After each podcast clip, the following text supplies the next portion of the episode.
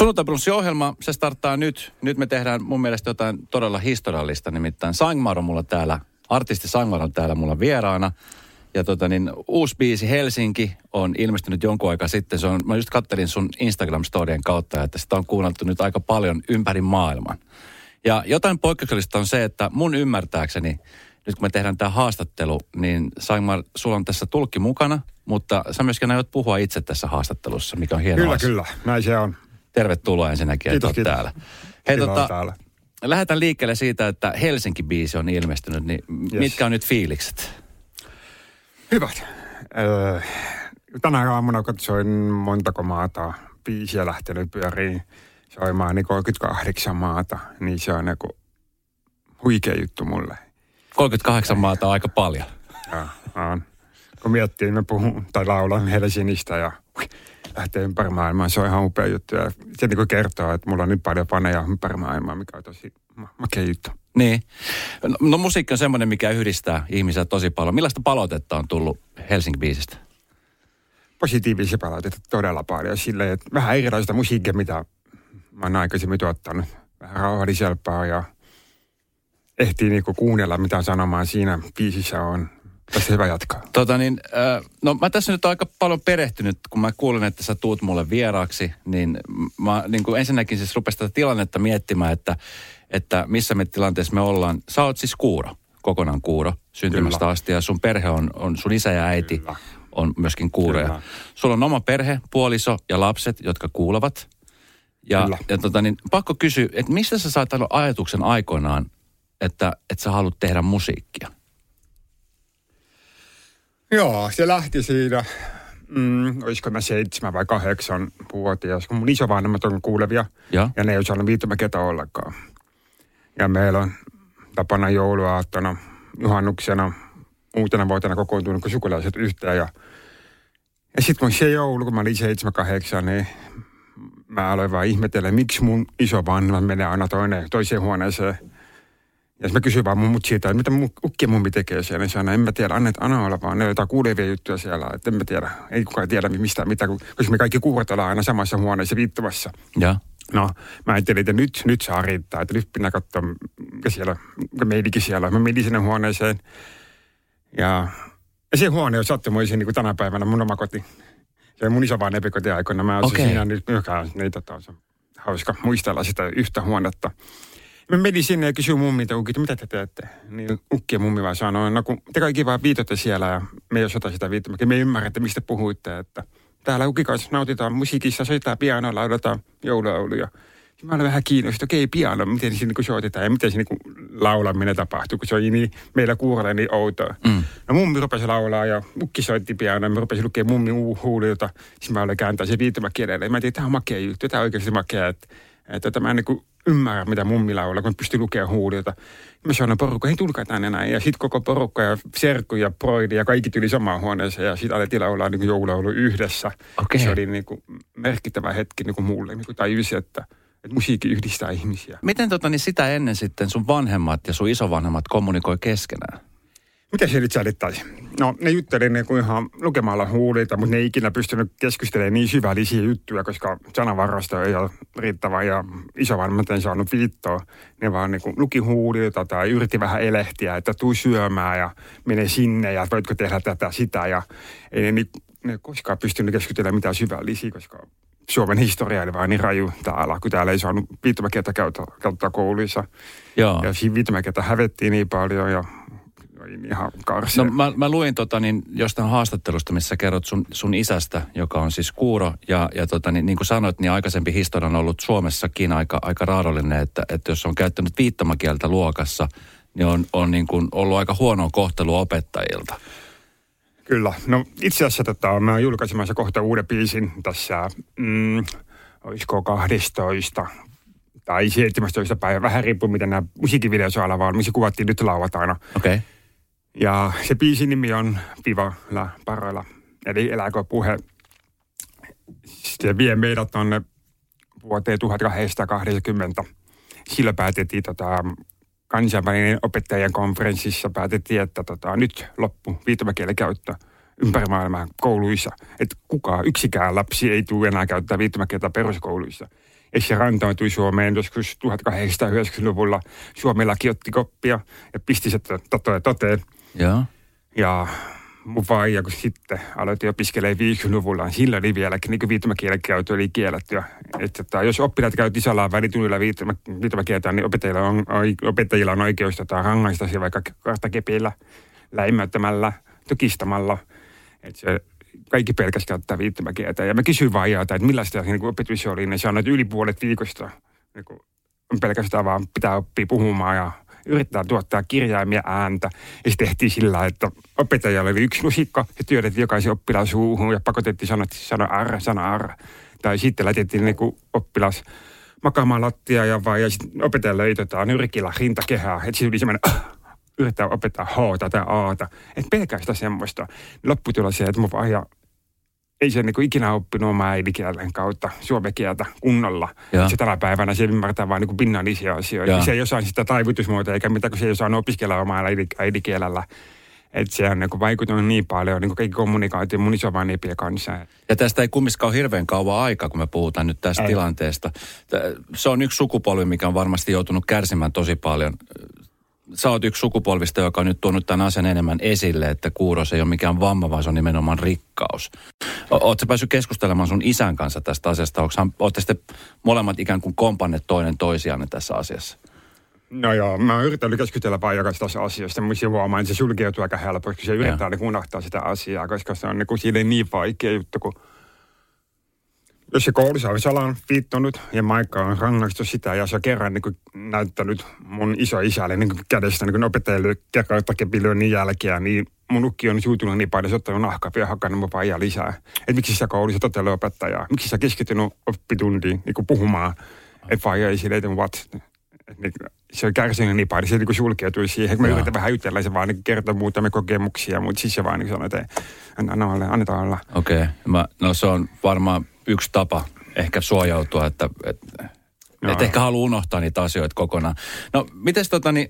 Mä, sen, sä... sen takia mä niin tämä kakkospiisi, mikä mm. on tulossa kohta ulos, niin se käsittelee niin kuin, biisin nimi on Vivalla paroilla, kun se tarkoittaa eläkö.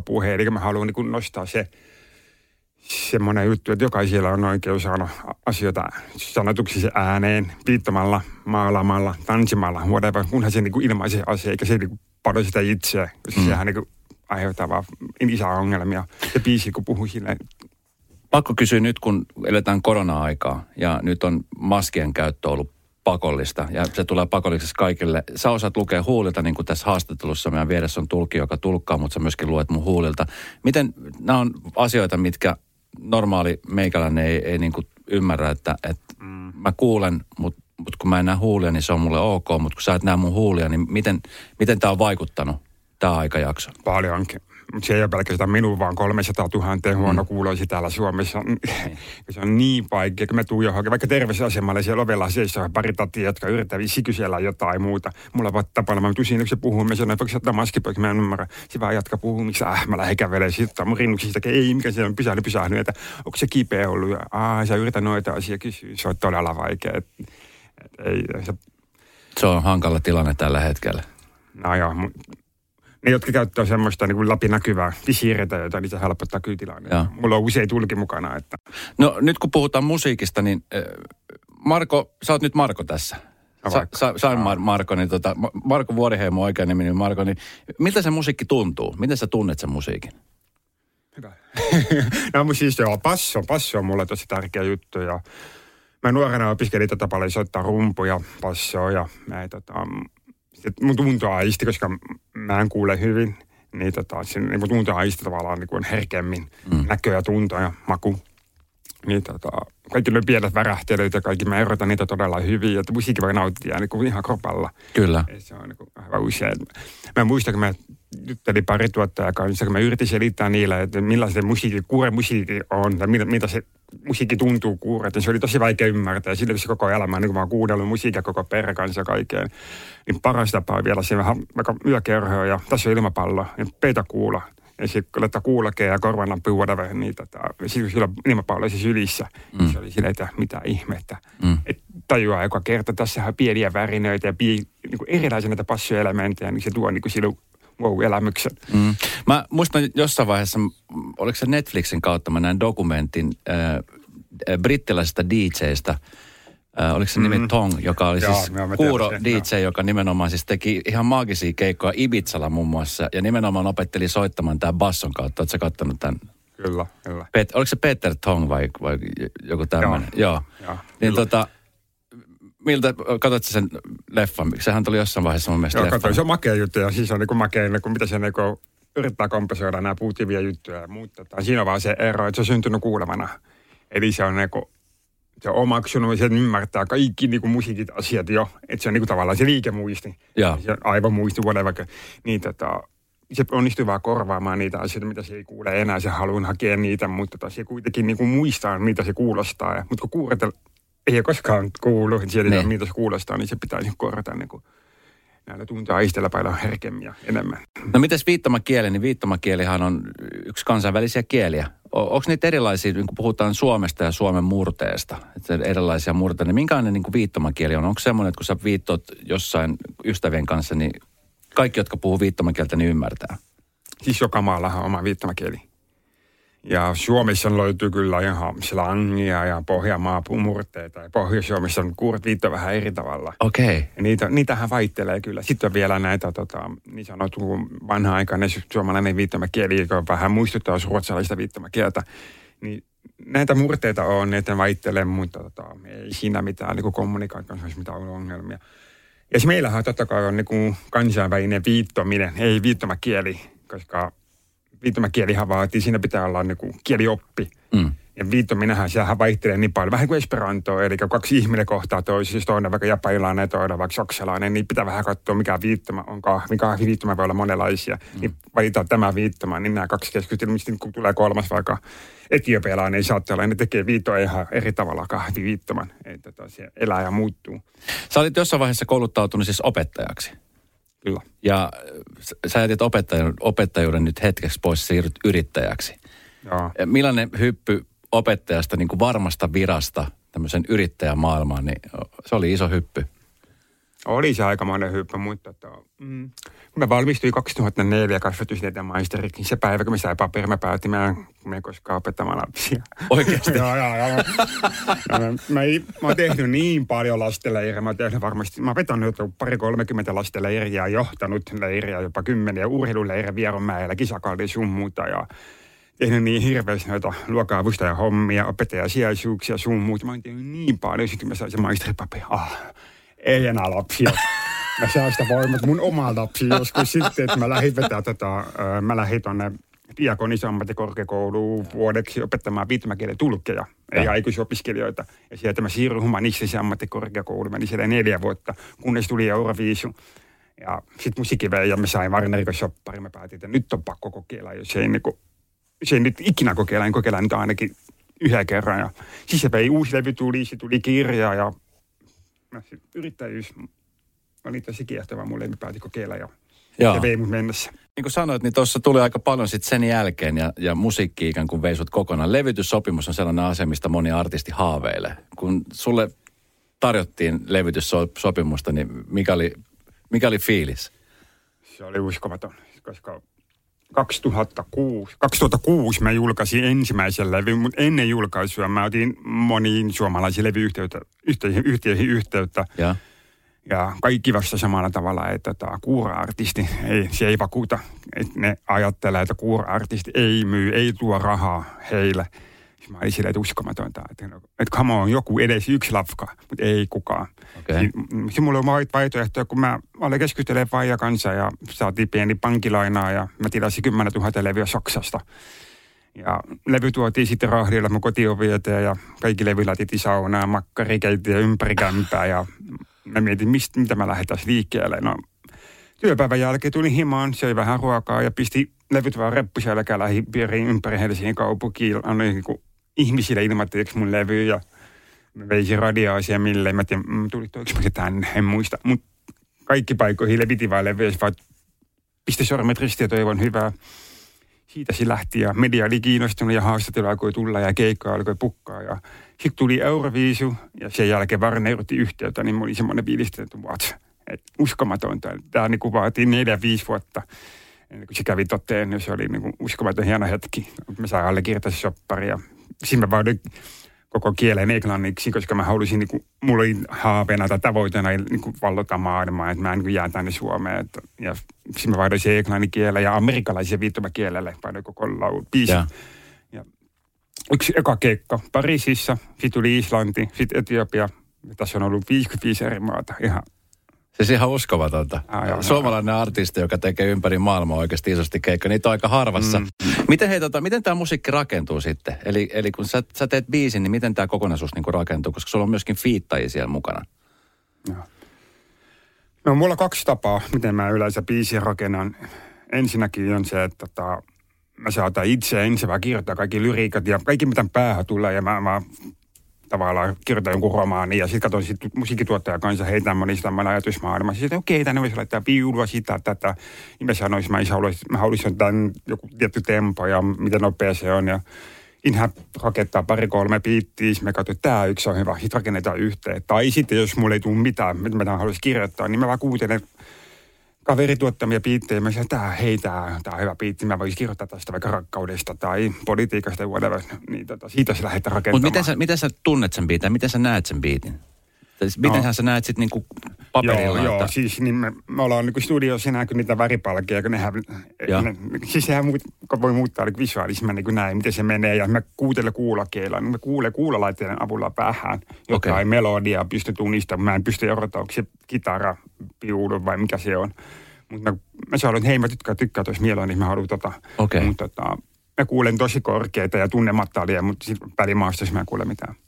Tota niin, äh musiikin tekeminen on siis varmaan yksi vaikeimpia asioita, mitä Suomessa tai ylipäänsä maailmalla voi päästä läpi.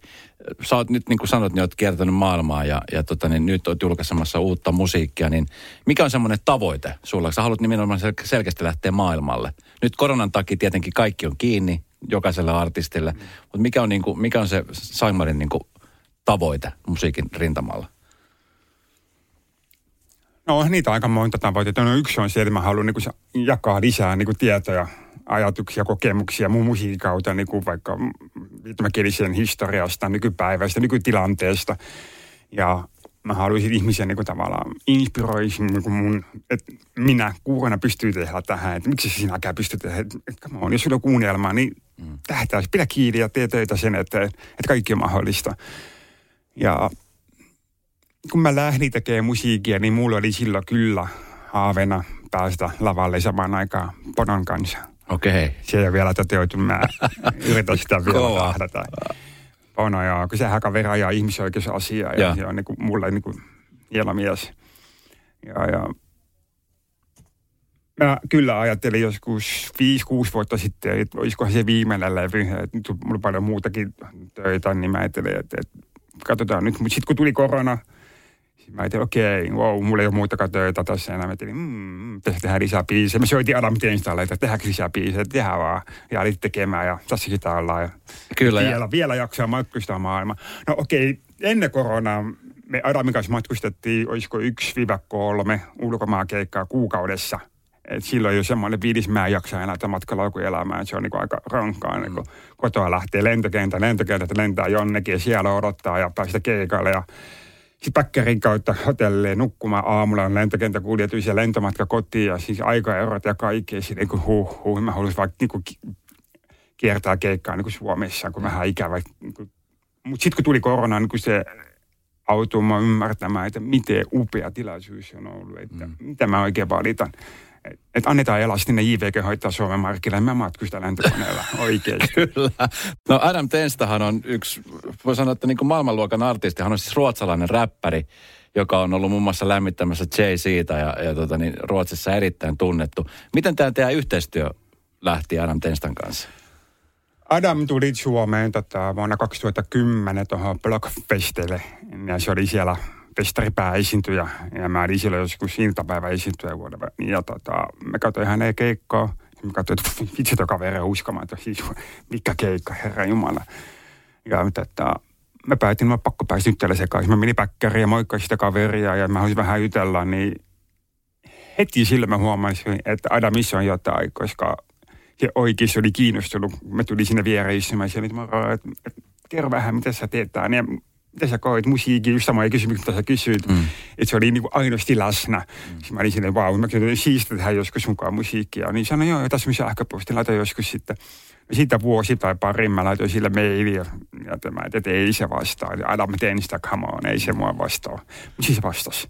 Siis mä olin silleen, vau, me tavattiin ja tehtiin. Sanoin, kokeillaan yksi biisi. Ja tehtiin yksi biisi ja se julkaistiin Kiinassa. Ja Kiina olisi mut sinne vestareille. Mä soitin Alamille, että se Kiinaan. Niin se oli tähän totta kai. Me mentiin sinne Kiinaan, se oli, että Marko, mä haluan sun äänen jatkossakin. Mä niin tähän vaan. Nyt tehtiin yhteistyötä pitkään jo, kuusi vuotta. Ihan mahtava tarina. Tämä on ihan super tarina. Hei tota, pakko kysyä, kun siis tota, kun me puhutaan nyt tällä hetkellä niin kuin niin, niinkin semmoista asioista, mikä jokaiselle, tai suurimmalla osalla ihmisellä on niin kuin itsestäänselvyys niin kuin kuuloaisti. Se on, se on niin kuin tärkeä. Niin, sä oot syntynyt siis kuurona ja sä oot Kyllä. periaatteessa niin kuin tottunut siihen hiljaisuuteen, mikä on. Mutta yleensä niin kuin esimerkiksi ihmisille musiikki on semmoinen pakopaikka, josta haetaan vähän rentoutumista. Miten sä haet sun omaa semmoista, niin kuin, mikä on sulle semmoinen pakopaikka, millä sä haet rentoutumista? Kalastus. Kalastus. Luonto. Ja aurinko nousun ja laskut ja tuuli, kylmyys. Ihan Suomessa kun on niin mahtavaa, kun meillä on neljä vuoden aikaa, se voi niin nauttia eri tavalla. Ja totta kai niin musiikkia mä pystyn myös automatkalla nauttimaan. Tota, no, sulle on varmaan ihan mukava olla mun kyydissä. Sillä se laittaa passo vähän En mä rakasta passoa.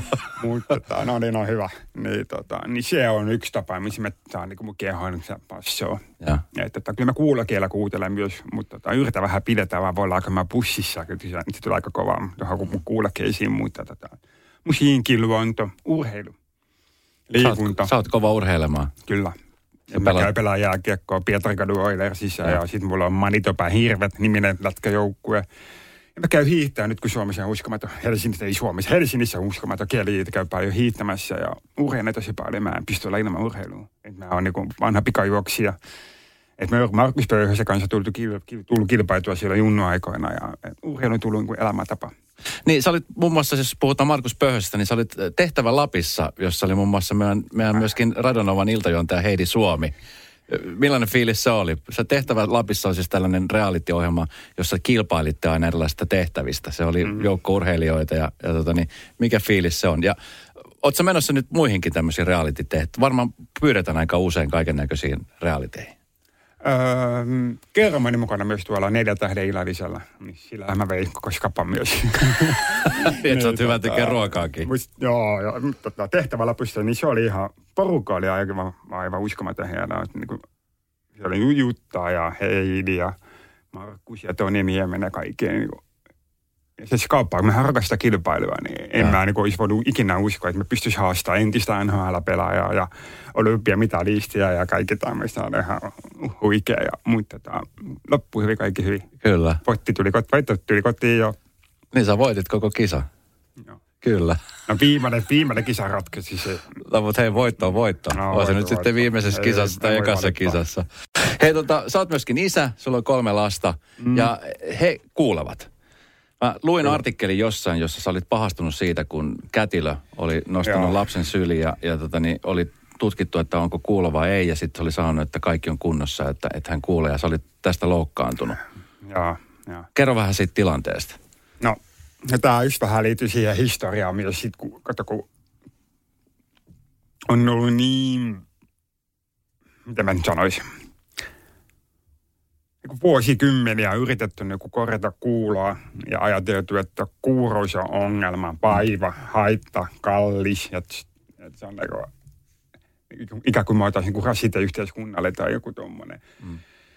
Ja mä oon aina niin yrittänyt mun luennoilla, mä käyn tosi paljon pitää luentoja, mä yritän niin saada ihmisiä ymmärtämään, että me ollaan niin kuin, tai minä koen olevani enemmän niin kielivähemmistö, että, että mä samaistun helposti niin kuin vaikka saamelaisia, jotka niin yrittää ajaa kieli- ja kulttuuriin liittyviä asioita, haluaa saada tulkkauspalvelua ja ää, opetusmateriaaleja niin kuin mä äidinkielellä, ihan samoja asioita. Mm. Niin, ja nyt kun vielä tämä lääketiede, että Suomessahan syntyy tällä hetkellä suuri piirtein 30-40 vauvaa vuodessa, kuurea vauvoja, mm. niin 95 prosenttia vauvoista implantoidaan. Ja y- tällä hetkellä kuuleva 95 prosentista ympäritöitystä vauvoista, niin 15 prosenttia saa viittomakielistä virikettä. Eli Okei. erittäin pieni. Ja. Niin se on aika harmillista, koska miksi otetaan, otetaan niinku se mahdollisuus heitä pois. Miksi vaan niinku, okei, lapsi on kuuro, jos haluaa implantin, pai. Niin tota, annetaan kuitenkin niinku mahdollisuus oppia viittomakieltä varmuuden vuoksi. Mm. Että se lapsi, vauva, whatever, saa niinku tutustua kahteen eri maailmaan. Vanhemmat myös vähän katsoo, että aah, viittomakielen maailma on tällaista ja sitten implantin maailma on tällaista. Ja sitten kun lapsi vähän varttuu, siis voi katsoa kumpaa se haluaa, kun mennään. Mutta nyt, nyt tämä toinen puoli on ihan kokonaan pois. Että on aika niin kuin, musta niin kuin, tosi harmillista, Mm. Koska tämä viittomakielihän vaan niin kuin, se on rikkaus, Kyllä. on kaunis kieli ja uskomaton niin kuin kaksikielinen kulttuurijuttu tulee niin kuin ympäri maailmaa ja sitä voi kokea. Niin, niin, niin. sen takia niin kun mä synnytin lapsen, tai minä, no vaimo synnytin minä. Sä olit mukana niin, siinä. Niin mä olin mukana. Kyllä. niin, kun se vauva syntyi, niin mä olin kuullut tosi paljon juttuja, miten ne kuul vauva implantoidaan ja sun muuta. Mä en niin, niin väsynyt koko juttu. Mutta sitten kun se syntyi, mä olin siellä uskomaton ihana vauva. Ja, mm.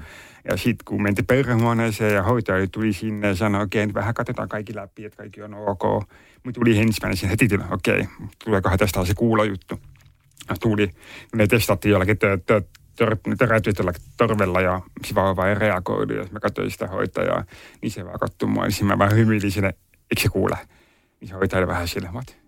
Mm. Katsoi mun vaimaa ja sitten entistä ystävistä, niin tota, katsoi siinä, hän oli sille, että kuuleeko se vai? Niin sanoi, että ei mitään hätää, että, tota, että voidaan vielä tutkia myöhemmin lisää. Mä olin sille, miksi? Miksi piti sanoa heti, että ei mitään hätää? Et onneksi mä olin siellä, kun mä voin niinku tavallaan sanoa, ei tässä mitään oikeasti hätää, kun tämä lapsi voi oppia viittomakielessä, se kuulee.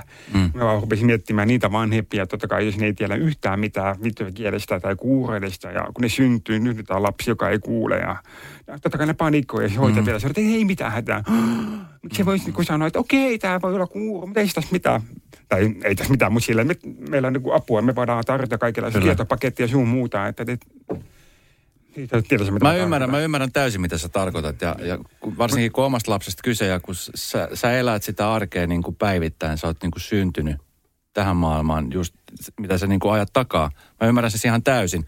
No, sulla- mä ymmärrän kyllä, että totta kai ne lääkärit ajattelee parasta, että mm. lapsi ei kuule, okei, annetaan sille kuulo, joo, mutta miksi annetaan ne molempia? Että niin annetaan viittomakieliä ja katsotaan, että ja mm. vanhempinen voi kertoa, että millaista on niin viittomakielisten lasten arki niin päiväkodissa ja kouluissa. Ja meillä on niin maailmalla 75 miljoonaa kuuroa plus viittomakielikäyttäjä 150 miljoonaa. Ja mm. meillä on kaikenlaisia kansainvälisiä tapahtumia ja se on aivan uskomaton. Jos Mä voin lähteä vaikka Italiaan ja huuta, etsiä siellä, että ei mistä ole kuuroja. Ah, mm. mä osaan viitto kansainvälistä. Viitto, osaatko? Voitko näyttää mulle Roomaan? No näytä. Et niin kuin, me ollaan niin kuin yksi perhe. Kyllä. Et, että se rikkaus, mä haluaisin niin kuin tarjota sitä kaikille. Hei, niin kuin sä kerrot äsken, niin sä teet paljon muutakin kuin, kuin tota, niin musiikkia ja opetustöitä. Sä oot, siis, sut on palkittu myöskin vuoden puhujaksi. Sä käyt pitämässä puheita ja motivoimassa ihmisiä.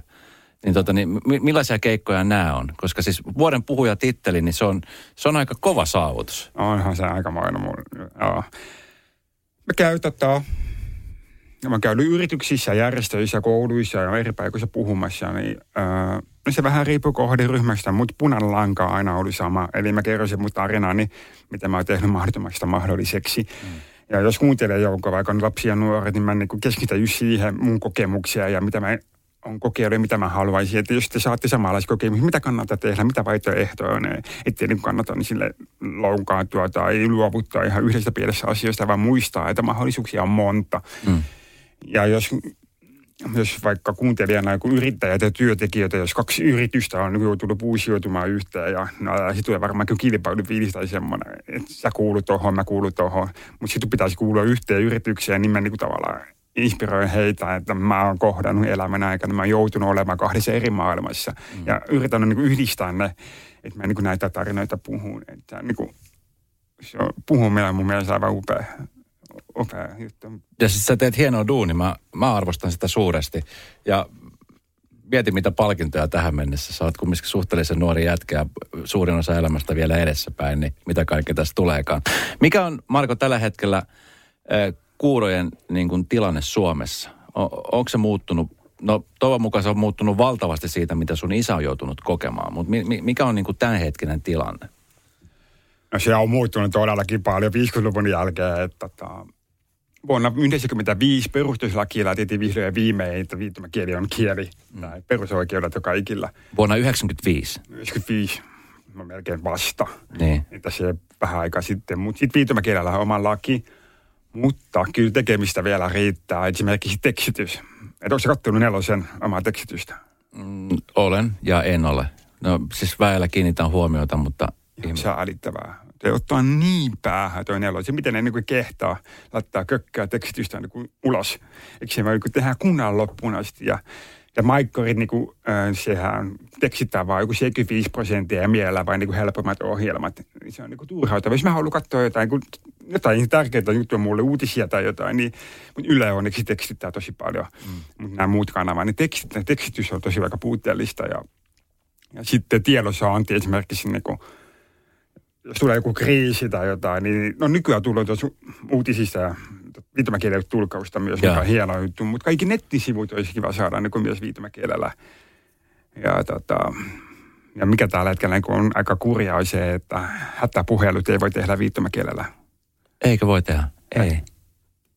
Mitä, mitä, mitä itse, sit... itse pelottaa aika ajaa jonnekin pimeällä talvelle ja ajan pimeässä ja toivottavasti mulla puhelimessa tarpeeksi akkuja, jos tulee jotain. Ja sitten mä yritän tätä lähettää tekstiviestiä hätäkeskusta. Ai niin muuten, Mulla tuli eilen tekstiviestit hätäkeskuksesta, mulla kaksi päivää aikaa rekisteröityä uudestaan tai muuten, mutta mulla ei toimi enää hätätekstiviestit. Eli tämä on ainoa keino, miten saa niin kuin hätäkeskuksen yhteyttä, kun laittamalla siis tekstiviesti. No, mulla on vielä kaksi päivää aikaa sen jälkeen ei enää mitään mahdollisuutta. Mun pitää rekisteröityä muuten mutta, mutta joo.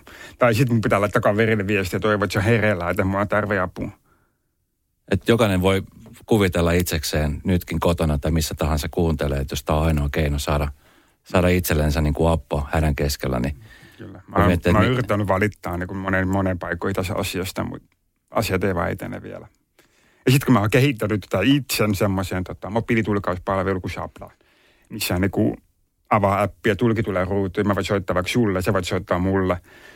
Se on aivan hieno alusta ja mä oon tarjonnut tätä niin kuin moniin paikoihin, mutta jostain syystä ne ei vaan ota, ota vielä tätä koppia, että toivottavasti joskus sitten vielä, mutta hätäpuhelut, herra Jumala, come on. O, onko, sua, onko sua pyydetty politiikkaa?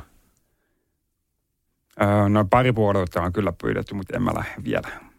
Okei, okay. onko toi semmoinen asia, koska mä ajattelen, että niinku, sitä kautta pääsis, sä pääset myöskin vaikuttamaan. Sulla on siis laaja kuuntelijajoukko ja ihmisiä, jotka sua seuraa, mutta, mutta eikö, eikö tämä ole niinku myöskin yksi vaikuttamisen tapa on niinku nimenomaan mennä itse ajamaan niitä asioita? No voin mä ehkä harkita sen joskus, mutta ei nyt, koska mulla on semmoinen fiilis, että jos mä lähden johonkin politiikkaan mukaan, niin se olisi niin kuin yksi iso laiva että mä oon jossain siellä konehuoneessa ja jos mä tarvin jonkun luvan, niin se menee niin monta kerrosta sinne kapteenin huoneen ja sitten laiva kääntyisi. Äh, mieluummin ja urheiluvedet mä käydään.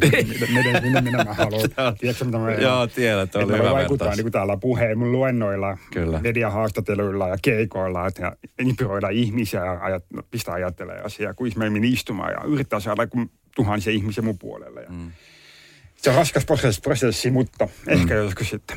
Tuntuu, tuntuuko välillä siltä, että ikään kuin taistelisi tuulimyllyjä vastaan? Joo, kyllä. Mä oon tehnyt myös tosi paljon yhteistyötä ulkoministeriön kanssa. Mä oon niin tehnyt erityisasiantuntijan hommaa heille ja mä oon matkustanut muun muassa eri ministereiden kanssa johonkin huippukokoukseen puhumaan. Se on hienoa. Tämä lähti, kun Alexander Stubb silloin pyysi mut mukaan tuonne New Yorkin huippukokoukseen. Niin se on yksi todella upea, kätevä tapa niin kuin pistää Vai. ihmisiä ajattelemaan asioita, koska Stubb tulee paikalle. Hän sanoi, että tämä on Suomen ulkoministeri, mutta nyt me puhutaan niin viittomakielisistä oikeuksista, että emme halua puhua niin kuin kuureen puolesta, että me pistä Saimarkin puhumaan, ole hyvä. Mm. Täysin just, kun ihmiset, aa, okei, okay, ihminen, joka edustaa itse itseään, niin tietää paremmin, mitä se tarvii. Niin kyllä. Sä liikut paljon, sä teet musiikkia, sä teet paljon asioita, mitkä sä itse tahdot. O, onko se sellainen asia, minkä Saimar on niin kuin, sä oot Saimar just sellaisena kuin sä oot? Vissi joo. Mä, mä, mä oon semmoinen, että mä, mä en jää paikalle niin pohtimaan pienistä asioista tai jos joku sanoo mulle ei, mä niin kuin jää sinne kyläämään sitä yhtä tyyppiä, että miksi, miksi. Mm. Vaan mä lähden etsimään uuden kaverin, joka voisi niin ymmärtää tätä asiaa, voisi viedä sitä eteenpäin. Että mä yritän vaan niin löytää oikeat ihmiset oikeaan aikaan ja saadaan niin vähän hyvää meininkiä. Mm. Mä uskon niin hyvää tekemiseen ja yhteistyön voimaan. No minkä on semmoisia asioita, mitä, mistä Sangmar vielä haaveilee pääsevänsä tekemään? Et sä oot musiikkia tehnyt ja teet edelleenkin musiikkia, uutta musiikkia ilmestyy taas pian. Sä oot kiertänyt maailmalla artistina. Sä oot, sulla on maisterin paperit kädessä. Sä oot faija. sä oot urheilija.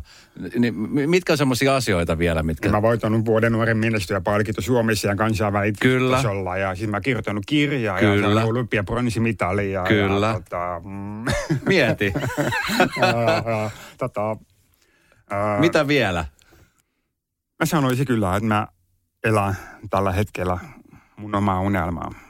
Tämä on just tämä, tämä mun unelma. Että mä haluan nyt jakaa tätä mahtavaa viilistä, että ihmisen niin kuin, saisi samanlaisen fiiliksen, että, että aa, jos mä haluan, mä haluan elää niin kuin sama elämä, mitä saa nyt elää, että pitää vaan tehdä töitä, mä pääsin just sinne. Mm. Ja mutta totta kai nyt kun mä oon tehnyt taas uusia biisejä ja mä haluaisin päästä sinne niihin maihin, missä mä en vielä käynyt. Mikä ne voisi olla? Öö, Costa Rica, Domikanen tasavalta ja Sri Lanka on vielä käymättä, se voisi käydä. Sä oot mielettömän inspiroiva jätkä. Mä, mä arvostan suuresti. Mä dikkaan siis, mä, mä rakastan ihmisiä, jotka niin kuin kovalla työllä menee eteenpäin ja, ja, ja silti niin kuin ne motivoi muita ajamaan, ajamaan itsensä myöskin niihin niin kuin pisteisiin. Se on, se on semmoinen se on semmoinen lahja, mikä vaan on ihmisellä. Tämä kova työ, se on oikeasti kovaa työtä. Että tota, mikä tässä on niin tärkeintä mun elämässä oli se, että tota, se persi antamattomuus. Jos joku sanoo mulle ei, Mä en sille, miksei. Ne. Et minusta tämä on ihan ok ja mä tiedän, että mun fanit on tykännyt tai jotkut sanoo, että tämä on hyvä. Jos joku sanoo ei, häh? Miten paljon ihmiset ottaa suhun kontaktiin? Minkälaista palautetta tulee niistä ihmisiltä, ketä sä inspiroit? Minkälainen se on se palaute? Niitä on paljon. Siis mähän saan niin Instagramista Facebookissa päivittää ihan kymmeniä viestejä. Niitä on paljon kyllä, mutta mä muistan vieläkin kirkasti yhden palautteen, mikä on edelleen tuo mulle kylmät väreet, tota, mä olin siellä Euroviisukisoissa mukana Vinaalissa. Hävisi Wardo's People. Onneksi olkoon vaan Wardo. niin, tota, Hän on muuten täällä Ysärillä töissä. Oh, vai, no, okay. Ei se tänään ole, mutta... Joo, niin tota... Äh, niin skapan jälkeen seuraavana päivänä mä menin junalla himaan avasin sähköposti, niin yksi, yksi tyttö, 15-vuotias, oli laittanut monen sähköpostia ja kertoi se, että, että hän huomasi mut eka kerran Euroviisufinaalissa ja kuuntelin se Speakers Box biisi ja rupesin lukemaan mun taustaa ja kaikkea, niin hän sanoi, että, että on pakko laittaa mulle sähköposti ja kertoi, että nyt ensimmäistä kertaa hän löysin hyvän syyn taistella omaa sairautta vastaan ja hyvän syy jatkaa tätä elämää. Hän ajattelee vaihtaa hiipakuntaa, että ei jaksa tätä enää, että olisiko parempi lähteä vaan ylös lepäämään, kuin että haluaa niin kuin, aiheuttaa muille ihmisiä kärsimyksiä niin kuin mun takia, kun mun pitää niin kuin, antaa tuo paikasta toiseen ja kaikkea. Että hän ei ole kuura, mutta hänellä on muita sairauksia, mutta nyt kun se kuuli saamaksi sanoi, että hei, miksi mun pitäisi lopettaa mun elämää? Mulla on vaikka paljon mahdollisuutta. Wow, wow, wow, wow. Hilma, niin yksi eka kerta, okei, okay, en mä en tee tätä vaan niin itseäni eikä kuuraa varten, vaan niin kuin tuhansille muille. Kyllä. Aika huikea. Nos ihokarvat pystyy tästä. Mm. Hei, mulla on tämmönen piparipurkki, jossa on kysymyksiä. Ja tota, mä haluan, että sä otat sieltä kaksi kysymystä. Okay. Luet ääneen ja, ja vastaat sitten, miten vastaat. Selvä. Sieltä saat itse valita. Voiko valtava luovuus johtaa hulluuteen? Totta kai. Sitten kun se pieni lumipallo lähtee pyörimään, niin sitten tulee kuule ympärillä ihan hulluja juttuja. Ja kyllä. se voi lähteä lentoon. No mi- miten tota, kun sä oot luova ihminen, niin äh, käykö sulla koko aika, prosessoit sä koko aika asioita vai pystyt sä myöskin laittamaan niin sanotusti aivot narikkaan ja olemaan öö, ihan vaan? Kyllä, voi laittaa kyllä, koska tota, mä teen niin musiikkihommeen lisäksi mulla on tota, viittomakielen tulkkauspalvelu Mirel niminen yritys, niin silloin sen luovuus ei kauheasti kauheasti kehiä, vaan niin järkiä selitetään ja tarkistetaan ja että kaikki pitää olla niin mustavalkoisella, että saadaan asiat hyvin yeah. Mutta musiikkimaailma vaan, hei, sinne tarvitaan niin luovuutta ja hulluutta ja hakea ja kokeilla ja maistaa. Yeah. Et, et, et, no niin, sitten seuraava kysymys. Mikä on ollut elämäsi tähän astisesti merkittävin päivä, jos lasketaan lasten syntymät pois? Mä luulen, se on just se päivä, kun se rahti saapui mun kotipihalle. Se DHL-rekka. Ja mitä se kun avasi ovet, se oli mun 10 000 levy. Siis mä etin sille, wow, mä tein sen. Ja mitä hemmetin mä tein niin tekemään. semmoinen se semmoinen viisi, mitä tästä tulee. Et, uh. sit, sit, tässä mä oon. Uh. Artistin, on se päivä varmasti. Ja sitten Markona, varmaan se, kun mun iso isä poistui, mm. sillä mä niin kuin ymmärsin, jäi kaipamaan sitä. Mun olisi ollut niin paljon kysyttävää häneltä vielä. Hän on ollut tota, mun inspiraatio. Ja mun iso isähän on tota, tehnyt noi Espan katulyhdyt. Okei. Okay. Kyllä. Se on ihan uskomaton se tarina, miten se katulyhdyt on päässyt sinne. Se on mun iso isän käsityötä. Niin mulla olisi ollut niin paljon kysyttävää hänelle. Se, mä en niin ymmärsin, kun iso isä poistui, että miten lähimmäisiä pitää oikeasti pitää huolta ja pitää yhteyttä. Ja se jäi vaan harmittaa, että mä oon istunut monta tuntia hänen vieressä kaikkea. Mä oon ollut vaan, miksi mä voin kysyä niin tiettyjä kysymyksiä. Ja mä oon ollut kova yrittäjä. Hän on ollut aivan huikea ihminen pitämään huolta mun äidistä ja lapsilapsista ja meitä koko suvusta, vaikka meillä ei ole yhteinen kieli. Mm. Että moni ei lähtenyt latkimaan, että, että pff, en mä ymmärrä noita, ne ei ymmärrä mua, miksi mä tässä. Mm. Mun ukki pysyy. Mä olisin kysynyt häneltä niin monta kysymyksiä, harmittaa. Että se niin opetti minua tai antoi mun ymmärtää, että miten mun pitää huolehtia mun lapsista ja omasta perheestä. Että se päivä ei koskaan tiedä, mitä se koittaa. Kuulostaa hienolta mieheltä. Ja nyt mäkin katson eri lailla, kun mä kävelen Espaa pitkin nyt niitä katulyhtiä, että ne on, mm. ne on niin kuin aika läheltä tässä. Hei tota, minkälaisia terveisiä haluaisit lähettää Radonovan kuuntelijoille, jotka nyt niin kuin löytää nyt sut artistina ja ne, jotka tietää jo sut entuudesta artistina ja kuuntelee musiikkia, niin minkälaisia terveisiä nyt tässä ajassa, jossa niin kuin jokainen, jokaista on varmasti koeteltu enemmän tai vähemmän koronankin takia, niin, niin millaisia terveisiä? No ensimmäisen terveisiä mä haluan lähettää sen, mä toivon, että jokainen ymmärsi, ymmärtää tai ymmärsi, mitä mä puhun. Toivottavasti mä puhun tarpeeksi Puhut. selvästi. Kyllä. Ja toivon, että ymmärtää, että, että kaikki kuuret eivät ole samanlaisia. Että on niitä kuureja, jotka niin pystyy puhumaan niin kuin minä, tai vielä ehkä jopa paremmin kuin minä, tai sitten ei ollakaan. Että niitä laitan laidasta laitaa. Me eletään nyt kovaa aikaa ja varmasti koettelee niin kuin omaa hyvinvointia, lähimmäistä hyvinvointia ja parisuhteita kaikkea, mutta kannattaa niin pistää mieleen, että tämä, tämä on kuitenkin vähän väliaikainen, että mennään yhdessä tämän yli. Että totta kai varmaan monta kertaa tuntui siitä, että tekisi mieli hittää vaan rukkaisen tiskiä ja lähtee menee, mutta anna itselleen muille aikaa tähän tämän koronan kanssa, että kun se on ohi, niin sitten katsotaan mikä on tilanne, mutta tota, mä oon ihan varma, että tämä korona-aika opettaa ihmisiä tosi paljon. Et myöhemmin, no esimerkiksi nytkin niin arvostaa Suomen luontoa. Nythän ihmiset lähtee lappeja ja hiihtää ja hankkii kaikenlaista laitteita ja se on hienoa, se opettaa. Ja mä toivon, että ihmiset ottaa omaa aikaa ja menee kuuntelee uutta sinkua ja nauttii siitä. Kyllä. Hei, kiitos kun tulit. Mä arvostan suuresti ja pelkkää hyvää kaikessa, mitä kiitos, sä teet. Kiitos kutsussa. Oli upeata. Tulla. Kiitos. Kiitos.